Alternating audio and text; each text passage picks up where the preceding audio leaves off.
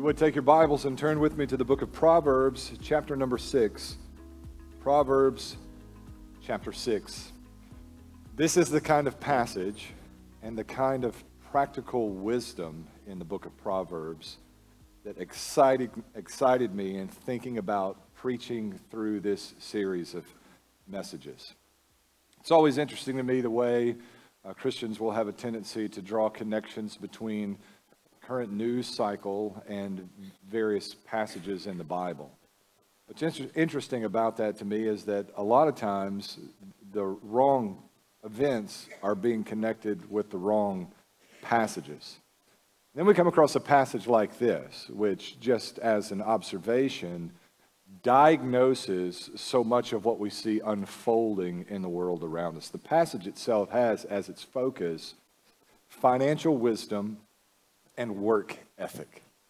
I think it's widely agreed upon, widely understood that we have a labor crisis in our country. I think most freely accept that the modern work ethic is not what it used to be. Here we have this phenomenon addressed in Proverbs 6, 6 through 11, even some of the financial woes that we observe in the culture around us addressed in verses 1 through 5. These are two issues, money and work, that we usually assign to more secular parts of our life. In other words, you may sense this morning some distance between your spiritual life and your work life or your financial life. But that felt distance is just an illusion if Jesus is the Lord of your life. Jesus is not interested in certain component parts of your life, but in all of your life. Proverbs, as much as any other book, helps to illustrate this reality. From a biblical perspective, we could trace a decline in willingness to trade an honest day's work for an honest day's, wa- honest day's wage as running concurrent with the decline of Christian conviction and the rise of secular influence. Proverbs in this passage presents work as a primary answer to the problem of poverty. And furthermore, couples together a strong work ethic with financial wisdom as a reliable preventative against financial hardship and despair. In other words, in that broad general sense that Proverbs intends to communicate, if you will exercise financial wisdom in the fear of the Lord, and if you will work not as unto man, but as unto the Lord, whether in word or in deed, doing all things in the name of the Lord Jesus Christ, things will, in the general sense, go well. You'll be well kept. You'll be safeguarded against financial catastrophe. Proverbs chapter 6, verses 1 through 11. If you found your way there, join me in standing as we read God's word together. Proverbs 6, 1 through 11. The Bible says here, My son, if you have put up security for your neighbor or entered into an agreement with a stranger, you've been trapped by the words of your lips, ensnared by the words of your mouth. Do this then, my son, and free yourself, for you've put yourself in your neighbor's power. Go, humble yourself, and plead with your neighbor. Don't give sleep to your eyes or slumber to your eyelids. Escape like a gazelle from a hunter, like a bird from a fowler's trap. Go to the ant, you slacker, observe its ways and become wise. Without leader, administrator, or ruler, it prepares its provisions in summer. It gathers its food during harvest. How long will you stay in bed, you slacker? When will you get up from your sleep? A little sleep, a little slumber, a little folding of the arms to rest and your poverty will come like a robber, your need like a bandit. May the Lord bless the reading and the preaching of his word. You may be seated.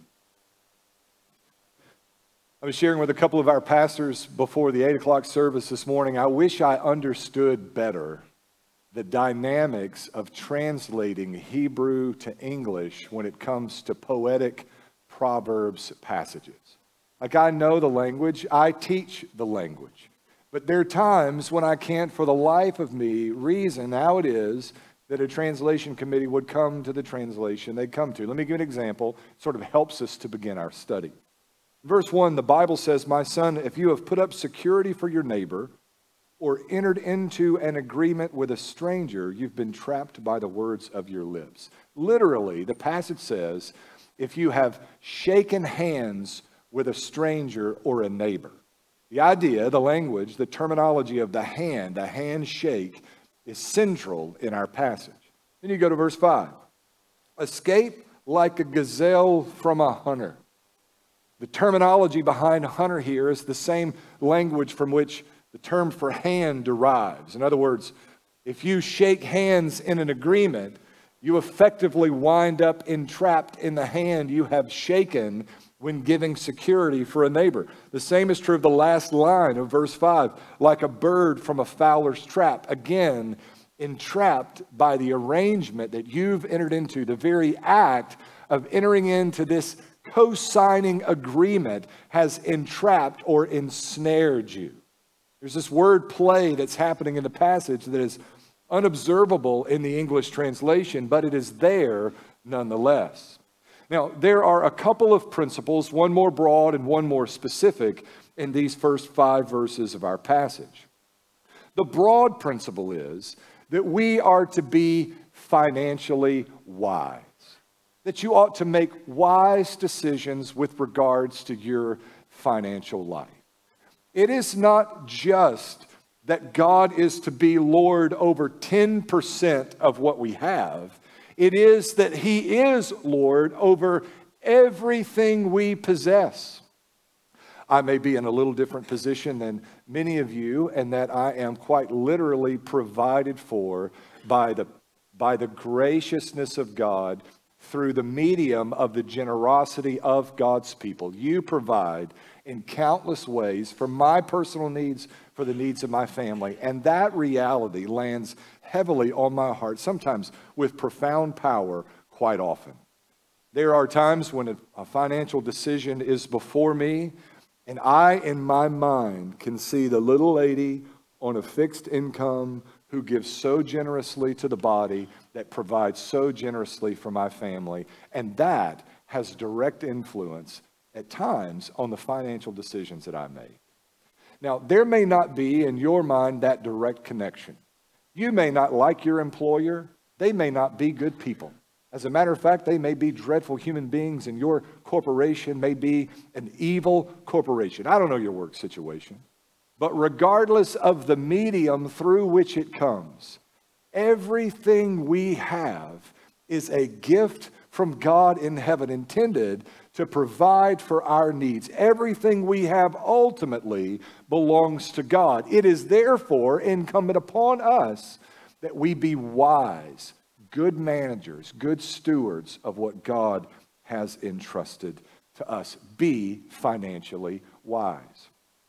Now, in the early weeks of our study in the book of Proverbs, we pressed at the difference between wisdom as defined in the Bible and knowledge as it's often discussed in our culture. Knowledge is what you know, right? Knowledge is the accumulation of information.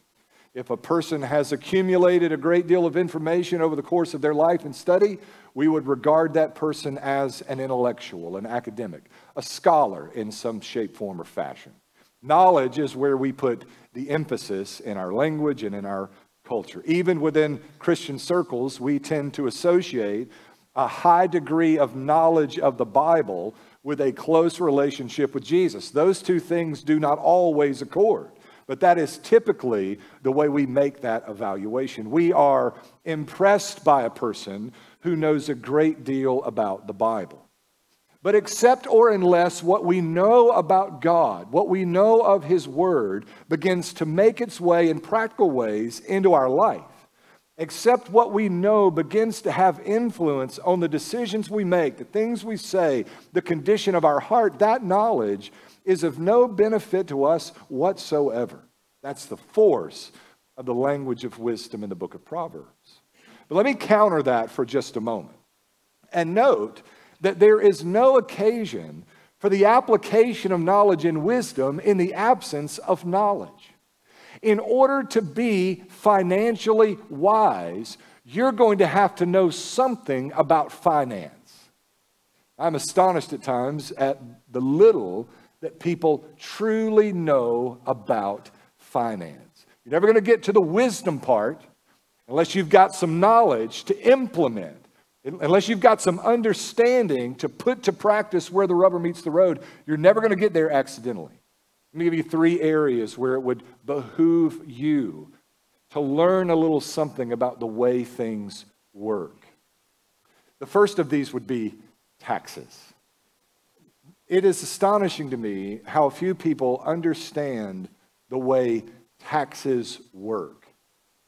There was a, there was a college professor that came through the guest reception area to say to me after the 930 service that she teaches a budgeting class on the college level and, and none of her students ever look at their they don't ever look at their pay stub like they have no idea she'll ask the question how many of you ever looked at your pay stub no one raises their hand I see you shaking your head at that, and, but some of you are just kind of looking around going, I thought nobody looked at the pay stub.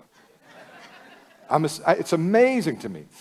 I don't know if you know this or not, but preacher taxes are weird taxes, right? We're W 2 employees that pay as if on a 1099 form. If you don't know what that means, then you are the target audience.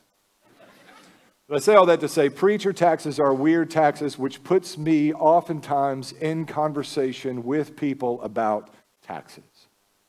And it's astonishing how little people really understand. And then, where there is understanding, there is such slack or laziness that opportunities for saving, opportunities for preserving what God has provided you with are squandered to laziness. I have never had a, a job where I was not responsible for my own taxes, like self employment taxes. I was in construction work before I was in ministry. And in the construction world, it is imperative that every expense be noted. You must chronicle miles and every expense. Every expense you incur must be noted and receipts kept for it must be managed well. And it was always fascinating around tax season. Everyone in that world, everyone in that field was running around frantically, trying to chase mileage from the last 12 months. I don't know if you know this or not, but you cannot remember where you went 11 months ago.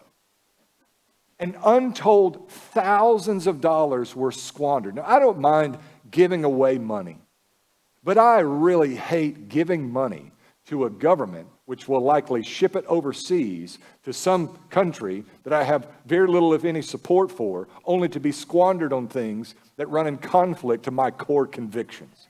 I would much rather give it to the church. I would much rather give it to the IMB. I would much rather burn it so that I could warm my hands than to give those resources away to the government. If you don't know or you're slothful with regards to the tax code and the tax system, you will give away, you will unwittingly give away what God has entrusted to your stewardship. Think of that. You will just give it away. Give it away. You could give it to me, but you will just give it away. You know, it, I, it's a little perplexing to me that we graduate kids that know a squared plus b squared equals c squared, but they don't know how to file their taxes. And right here in this room, there are people who are squandering the resources God has entrusted to them, unwittingly giving it away because they will not take the time or do the due diligence to learn the lingo, to learn the code necessary in order to navigate. Now, listen, I'm not anti government, I'm not anti taxes, whatever conspiracy theory guy. But the secret on the tax code is that it is not for you, it is against you. And the reason there are more than 60,000 pages in the code is so that people like me and you will feel so overwhelmed at this mass of information that we'll just allow ourselves to be fleeced instead of having to do a little homework in preparation for taxes. Now, we could dig deeper here, but it's sufficient now to note that you can be a better steward, a better manager of what God has entrusted to you by simply learning something about the manner in which you are being taxed on what God has entrusted to your care. Here's the second thing banking and finance Just learn a little something about banking and finance. I, we have interns here that sort of cycle through, and from time to time, I will admit, I might take a little pastoral privilege with an intern. I might have some kind of little personal responsibility that needs to be handled. And if it can be handled in the course of their fulfilling their regular assignments, I might ask them to help me out. And who doesn't want to help the boss? And so I asked one of our interns one busy morning, hey, would you mind, since you're headed in that direction, would you drop this deposit off? Would you make this deposit for me at the bank? And she looked at me like a calf staring at a new gate. That's a real country way of saying she didn't know what I was talking about. If you don't know, if you don't know, again, you will be unwittingly fleeced of the resources God has entrusted to your care. If you're ever going to get to the place of wisdom, you've got to learn something in the first place. And the degree to which most Americans have no idea is absolutely astonishing. Let me give you one more area where it would be beneficial to you to learn a little something, to be aware of what's going on. It's with investment. My wife is a great example of this, and uh, she didn't throw things at me when I used her as an illustration in an earlier service, so I'll do it again here. My, my wife has recently made a job transition, and, and she is now receiving retirement benefits at this new job. And it's become the joke at home. If I come home and there is any mail about retirement, I will ask her random questions. On her best day, she might know the name of the company that is holding her retirement investment. She doesn't know who they are. She doesn't know where they're located. She doesn't know how much money she's putting in. She doesn't know what she's investing in. She has no idea. And there are many of you who are operating in the same delusional world where everything's just going to work out. Like you're depending on those resources to provide for you in a time of life when you don't have the ability to earn any more income and you don't know who's got your money and you don't know where it's at and you don't know what it's what it's doing. You could be investing in the Bernie Madoff Trust Fund and you would have no idea whatsoever. And you're giving away you're giving away what God has entrusted to your management. I'm not telling you you got to be an investment guru, but I am telling you you ought to be aware of where you're investing and you ought to be actively investing all across your life. You might be astonished to note how often Solomon speaks of the need to invest in the book of Proverbs. It begins in childhood with what I call self investment.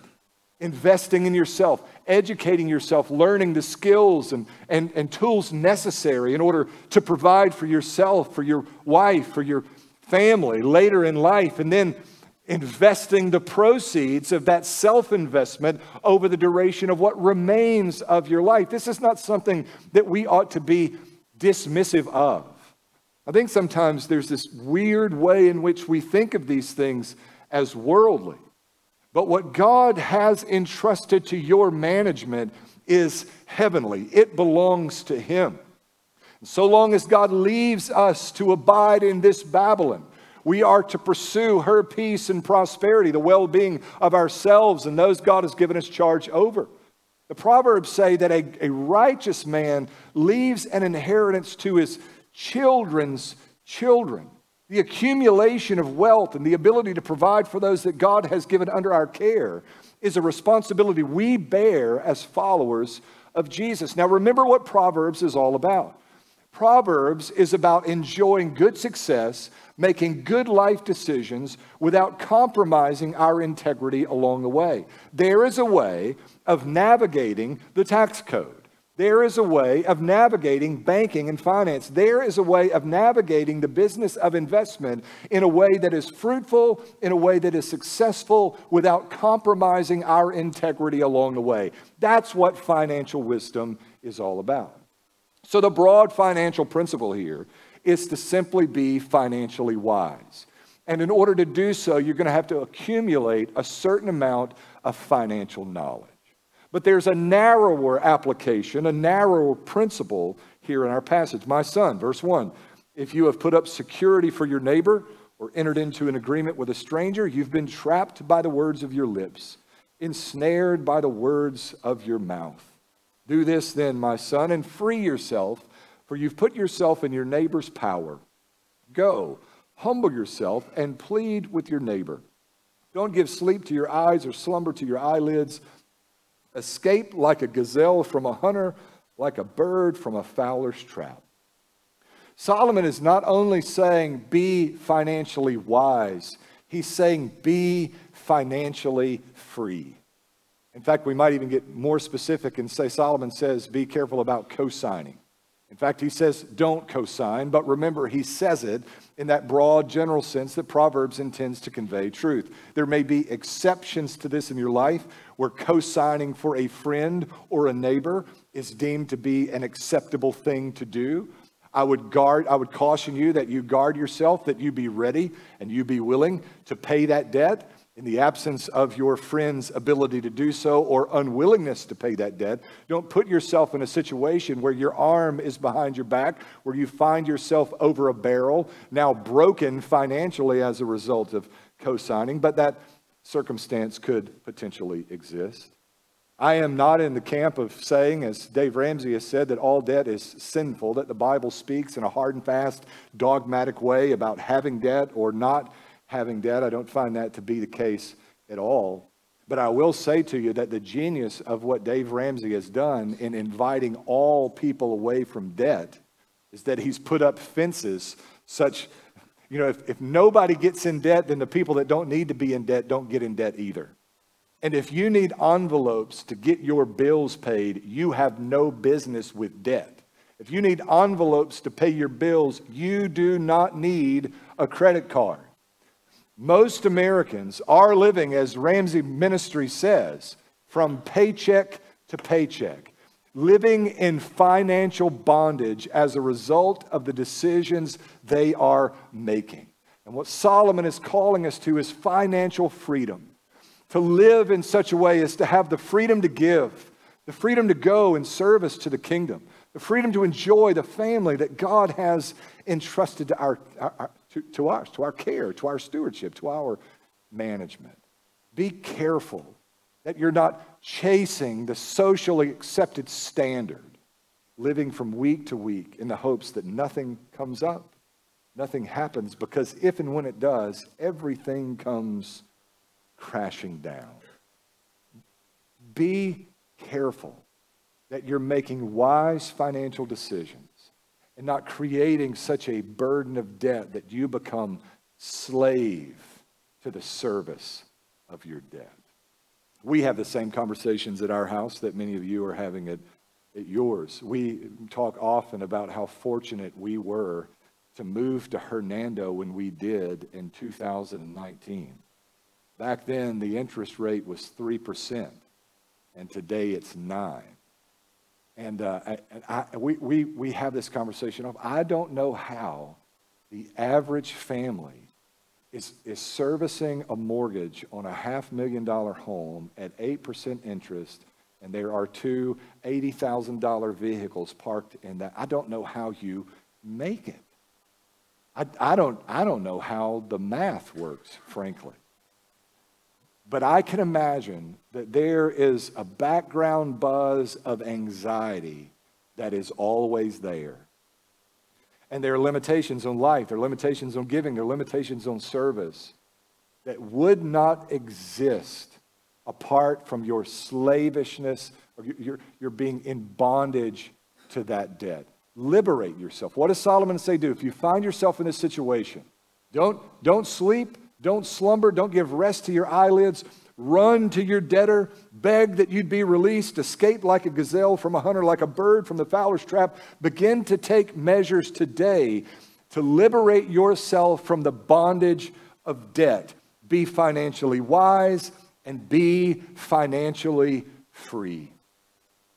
The reality is, for most of us, when we find ourselves in difficult financial straits, it's the result of our own decision making It's something that we've done.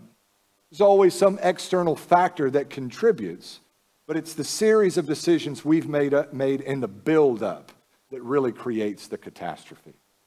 Jesus, in the parable of the prodigal son, illustrates this powerfully. Remember the prodigal son?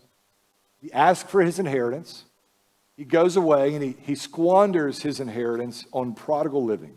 But he was making it, like he was getting by. Remember what happened? The famine came.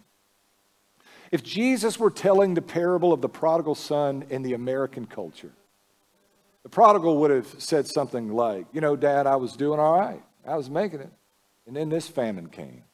And then we'd create a government subsidy program for people who are living under the famine, never addressing the long series of bad financial decisions made in the build up to the famine, the decisions being the key contributor, not so much the famine.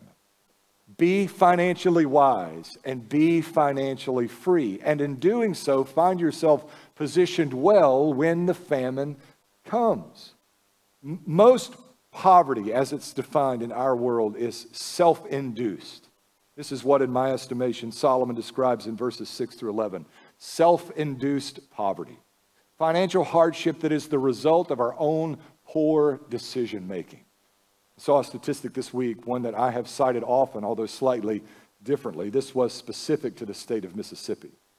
In the state of Mississippi, if you graduate high school, if you get a full time job, and you get married before you have children, you have a 97% chance to never live in poverty. I've been saying for years if you'll graduate high school, if you don't have children out of wedlock, if you will not get involved in the criminal justice system, if you will marry well, and, uh, and you'll work a job. Did I say that already? Did I jumble that? But if you'll do those five things, you'll be on pretty steady, solid financial footing for the duration of your life. Most poverty, as it's experienced in our country, is self induced. This is something of what Solomon describes in verses 6 through 11. Listen to what he says Go to the ant, you slacker.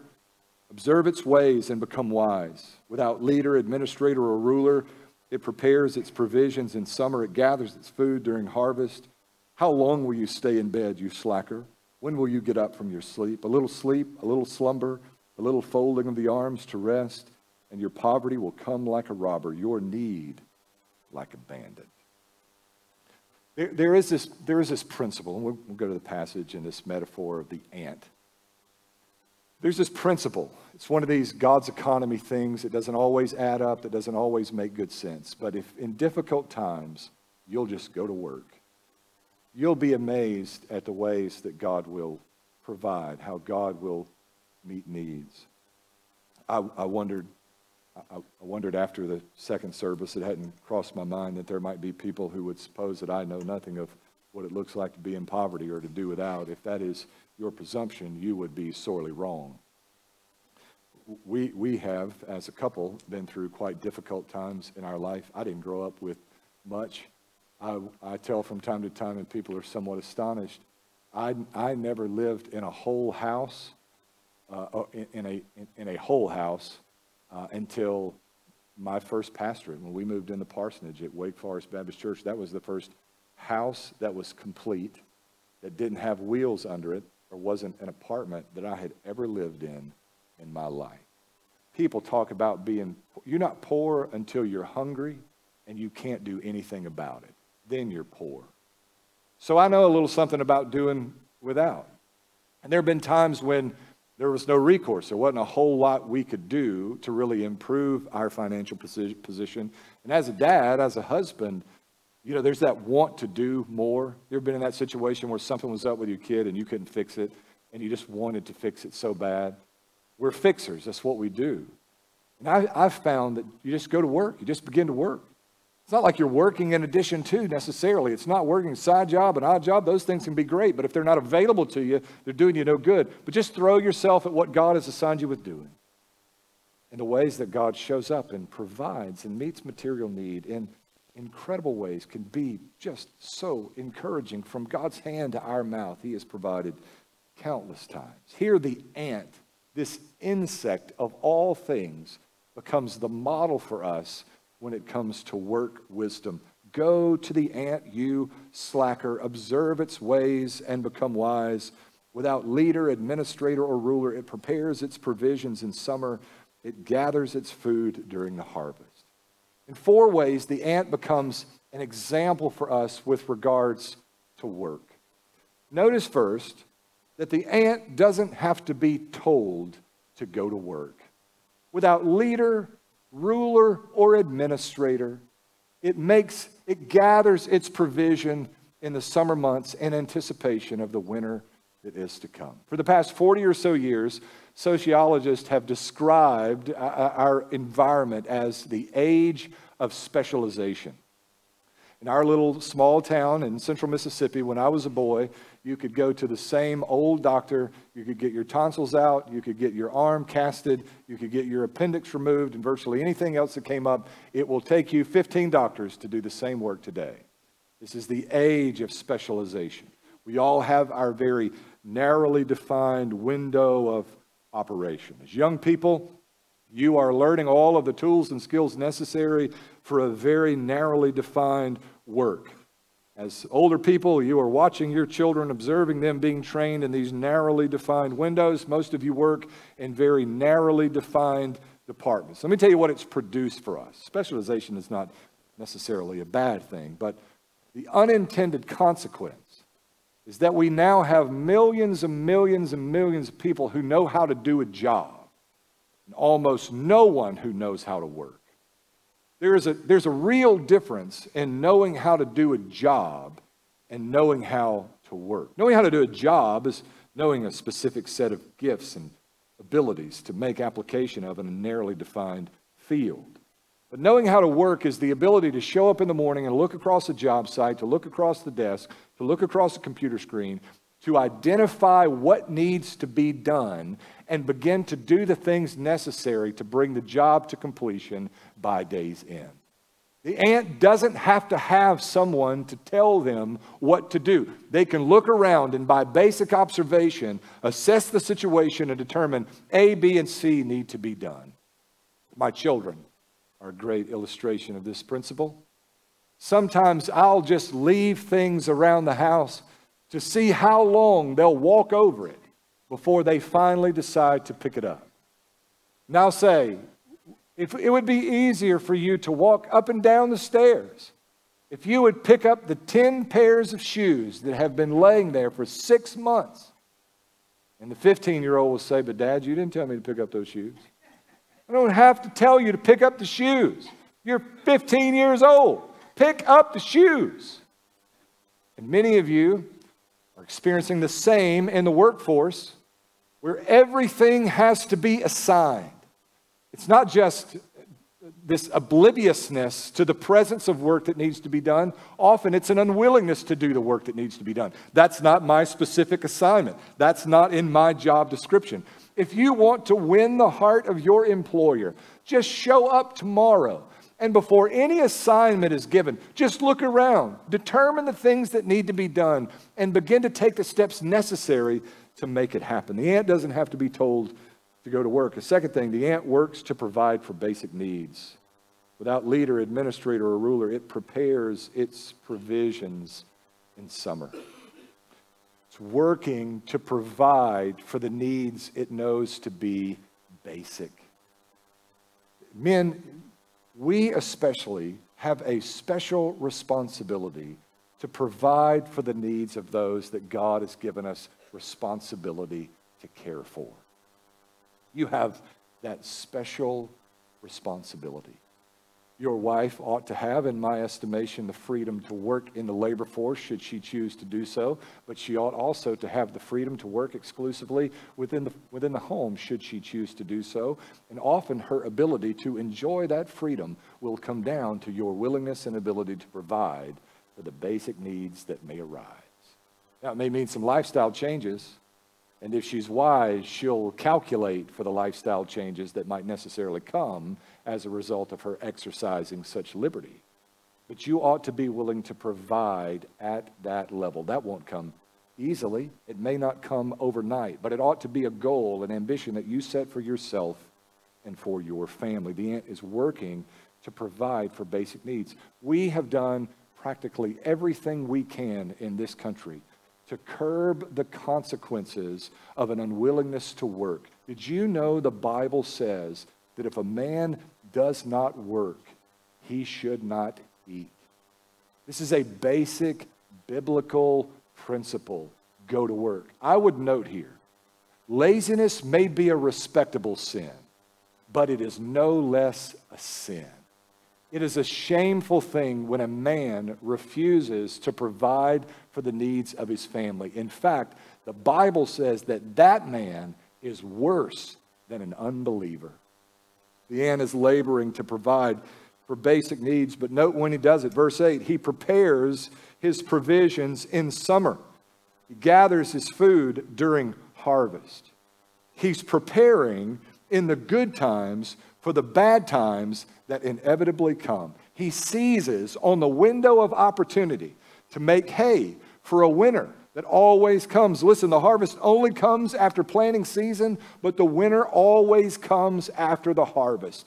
You may be enjoying this bountiful season of great harvest, but make no mistake, leaner days lie ahead.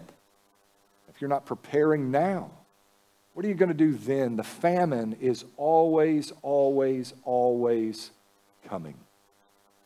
It seems that we have this impulse when there's a windfall we, we have to go out and buy a sports car, or we have to move up in home, or we have to have the next toy. And we can completely neglect the reality that it may not always be the way it is right now forever. And just when the economists say it will always be the way it is right now forever, you ought to be on the lookout because the likelihood is things will change in short order. Proverbs gives us emphasis to investment and, and readiness for passing down an inheritance to our children and our children's children. Proverbs has no interest in you being rich. Proverbs does have an interest in seeing you accumulate wealth, and there's a great deal of difference between those two things. And here's what I'll tell you on the basis of Solomon's wisdom in the book of Proverbs with regards to finance being financially prepared for the bad times because of the work you put in during the good times is key to building generational wealth. If, if you look at the history of, of, of America, if you look back across our economic history, a, a great many millionaires and billionaires were made during the lowest economic times we've experienced as a country because they were prepared for the lean times by virtue of the work they put in in the best of times. There's a great lesson for us there. Rather than going out and making the impulsive buy, ready yourself for the winter season, which is inevitably coming. Be financially wise. And in doing so, liberate yourself, create for yourself financial freedom. Look to the ant, you slacker. Go to work, labor, labor hard, and in doing so, Provide for those God has given under your charge and position yourself for the difficult days that do, again, inevitably come. A little sleep, a little slumber, a little folding of the arms to rest. And your poverty will come like a robber, your need like a bandit. You, pass over opportunity after opportunity. You let that window close. You let this window close. It's not the right time. You're not up to it. You don't feel like it. Before you realize it, before you know it, like a robber, poverty will have consumed you. You may feel, as folks often do, that there is some distance between this whole business of finance and work and your spiritual life. I suspect there are many who feel that way. But you, you mess around and fail to meet your financial obligations whether you feel you could have prevented that or not. Doesn't matter how you get there. You fail to meet your financial obligation. You show up tomorrow at work and give a ho hum effort. You just go be a bad employee. And you see if you have any credibility whatsoever, any platform at all for the preaching of the message of the gospel of Jesus Christ. First church that I pastored, I'd gone into town, I was new there, I was doing a little business the conversation was weird. It was just a weird conversation. It was a little off putting. Frankly, I was a little mad about the nature of the conversation I'd had with this particular business person. And I came back and inquired. 30 years prior to me coming to be the pastor there, they'd had a pastor who went all over town and established lines of credit with every business in town and ran up bills. And the same lack of discipline led him to not pay his bills, led to problems in the church. They fired him, and he left town owing everybody. And, and they could tell you, business owners could tell you down to the penny how much he left town owing them. 30 years later, his unwillingness to meet his financial responsibility was still an impediment to the ministry of that church there are a few issues, a few issues where we have occasion to just be outstanding, to be different than the world around us. When everyone else is defaulting on their obligations, if, if we are walking in financial wisdom and we're free from financial bondage, able to meet our financial responsibilities, there, there is a real opportunity for us to be salt and light in a dark and crooked, perverse generation. When I was pastoring in a very small town where everyone hunted, I used to say, if you'll pay all your bills and you'll not trespass, you'll, you'll be different than most people in the community. You will stand out. If I will not cross that fence and shoot that turkey on somebody else's property, things will go better for me in life. I will have better credibility as a minister of the gospel. If you see me on the front page with my hands behind my back because I did cross that fence and shoot that turkey, my ministry will, in all likelihood, not be terribly profitable. If you are negligent in your financial life, if you are, are dragging into work and giving a terrible, mediocre effort at your job, you shouldn't expect a single soul there to believe anything you say about Jesus. And I'll go a step further. If you're not handling your financial business, if you're being financially irresponsible, and, and you're preying upon an unsuspecting employer by half heartedly doing your job, don't tell anybody you know Jesus if you think you know Jesus. Don't besmirch the character of my Lord by living in a way that is in direct conflict with the teaching of His Word. These are not issues that are far distant from the spiritual parts of our life. They are directly connected. Colossians 3:17 says, "Whatever you do, whether in word or in deed, do everything in the name of the Lord Jesus Christ. Whether we eat or we drink, we do what we do to bring glory and honor and praise to his name.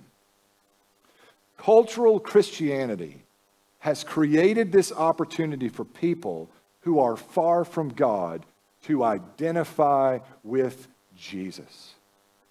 This whole idea, this phenomenon of identifying in random ways has been going on for a long, long time in the Christian community.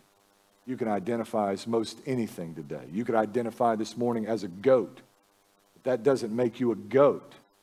You can identify as a Christian, but except the gospel of Jesus Christ has laid hold of your life, permeated every part of your life, you have no reasonable claim on the name of Jesus. The message of the gospel that Jesus has stepped out of heaven, walked in our midst, clothed himself in the likeness of sinful flesh, yet living in sinless perfection, bore our sin on the cross, dying as a substitute for our sin, having been buried and raised again on the third day, inviting that we would repent and believe in him. That message intends the lordship of Jesus not just over certain parts of our life, but over all of our life. Jesus said, all authority has been given to me in heaven and on earth. Sometimes we play this game of holding back certain parts of our life, reserving them to us, apart from the influence of Jesus. The Word of God will not bear it. These areas of our life matter. Let me just commend these principles to you positively. Sometimes churches can get a bad rap, pastors can get a bad rap about speaking to financial issues. Notice that the concept of giving is conspicuously absent from the passage. So you might even compartmentalize your financial life and say, well, God cares about the giving, but everything else is up to me. And that could not be further from the truth. It's not that 10% of your resources belong to God, it is that everything you have belongs to Him. May the Lord, by the power and presence of his Spirit, make us good stewards of what he's entrusted to our care. Let's go to him in prayer. Father, thank you for your word. Thank you for its insight and instruction. God, we've spoken in such broad, general terms about financial wisdom and financial freedom this morning, and even called to work and to work hard. God, I pray that the work of your Holy Spirit would, would help to bring specific detail in the hearts and minds of those gathered here as to what that looks like for each individual person. Make us wise in the areas addressed this morning. Make us diligent about the work to which you've called us, God. Help us to honor you in word and in deed, to do everything in the name of our Lord Jesus Christ. We ask it in the power of that name. Amen.